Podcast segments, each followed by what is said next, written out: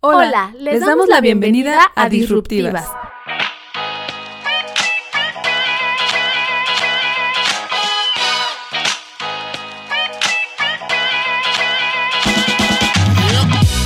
Hola, ¿cómo están? Bienvenidos a Disruptivas. Espero que este espacio les guste tanto como a nosotras.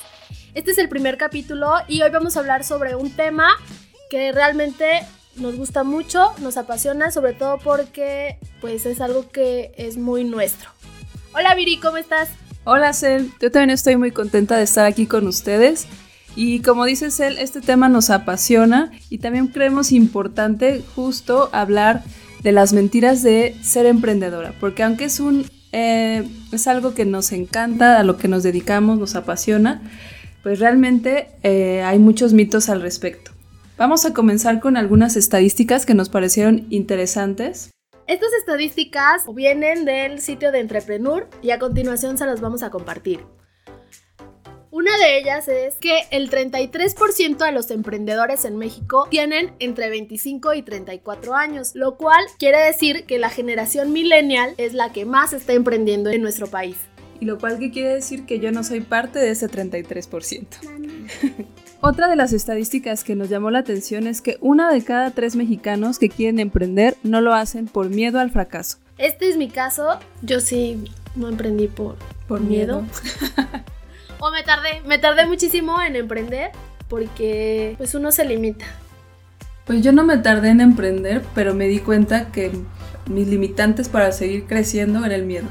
Justo para no, o sea, como que cada paso que, que doy, o que daba en este caso, era como que estuviera totalmente segura de que era el mejor paso para no equivocarme. La tercera estadística que tenemos es que el 54% de los que hoy arrancan un negocio son solteros. Es decir que a lo mejor si no tienes familia o pareja, pues es más fácil, es más fácil emprender y aventar. La siguiente es que el 66% de los emprendedores son hombres contra el 34% que son mujeres. Ahí es somos privilegiadas, Viri. Sí, a mí esa estadística me sorprendió porque en mi caso conozco más mujeres emprendedoras que hombres emprendedores. Entonces sí me sorprendió que fuera mayor la población de hombres emprendedores que la de mujeres. Que la de mujeres. Quiere decir que todavía ah, debemos de haber más em, mujeres emprendedoras. La siguiente, el 75% de las empresas cierran antes de terminar el segundo año. Esto es importante analizar porque, bueno, pueden haber distintos factores que contribuyan a que una persona cierre su negocio. Probablemente pues esté dentro del plan de negocios, eh, que no está a lo mejor bien estructurada eh, la empresa o a lo mejor no va dirigido al cliente ideal.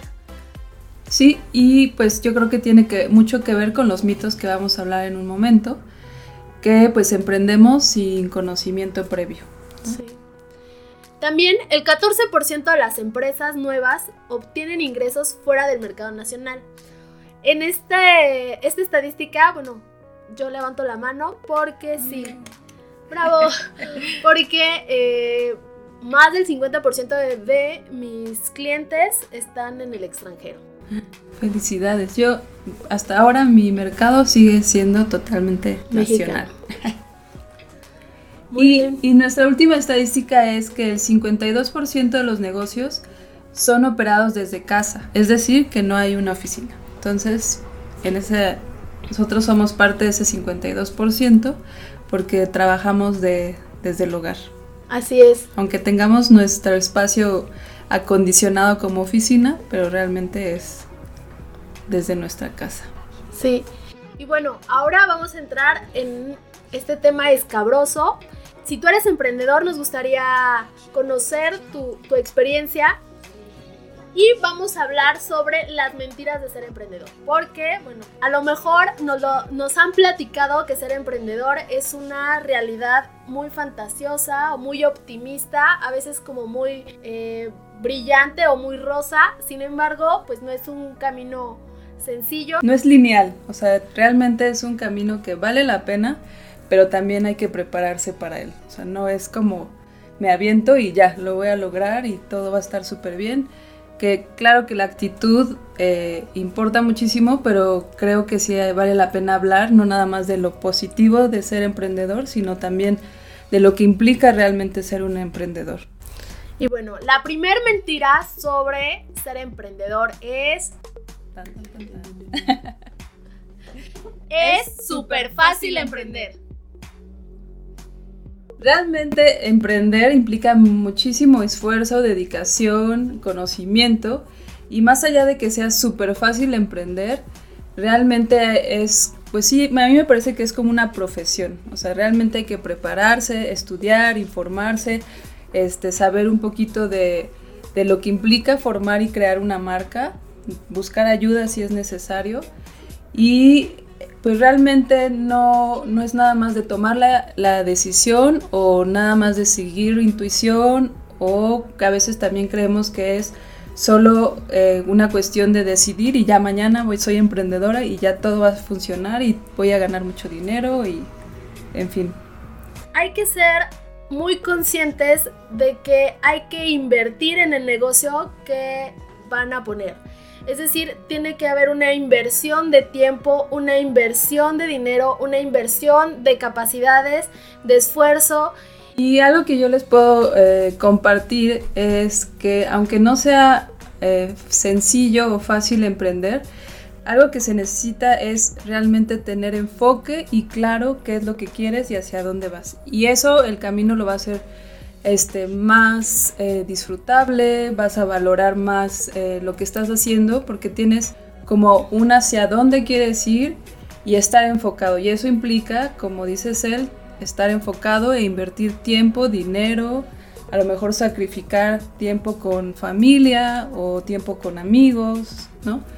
Este, y pues sí, desde la pantalla se ve muy lindo porque realmente nos gusta compartir lo positivo, lo que nos gusta, sin embargo, pues sí hace falta bastante enfoque y disciplina. Sí, porque estamos acostumbrados a compartir los logros, que es lo bonito, más no te platica nadie sobre los fracasos. O sea, yo no comparto cuando a lo mejor 10 clientes me dijeron que no, o 10 posibles clientes siempre me batearon y uno me dijo que sí. Yo no comparto las veces que realmente me quedé sin dinero para invertir en una campaña. Eso nadie lo comparte.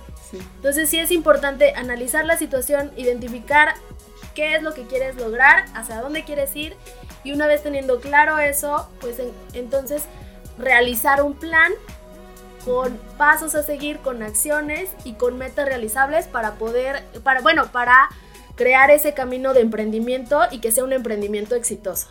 Exacto. Y además justo también estar abierto a las posibilidades porque también, pues en un inicio siempre uno lo visualiza de una forma, cree que va a pasar de una forma y aunque tengas el plan, los pasos, a veces hay que modificar algo y si no está uno abierto como a ese cambio o esas posibilidades, pues causa mucha frustración, ¿no? Entonces es más que eh, decirles que va a ser muy complicado, es simplemente que estén preparados. Claro.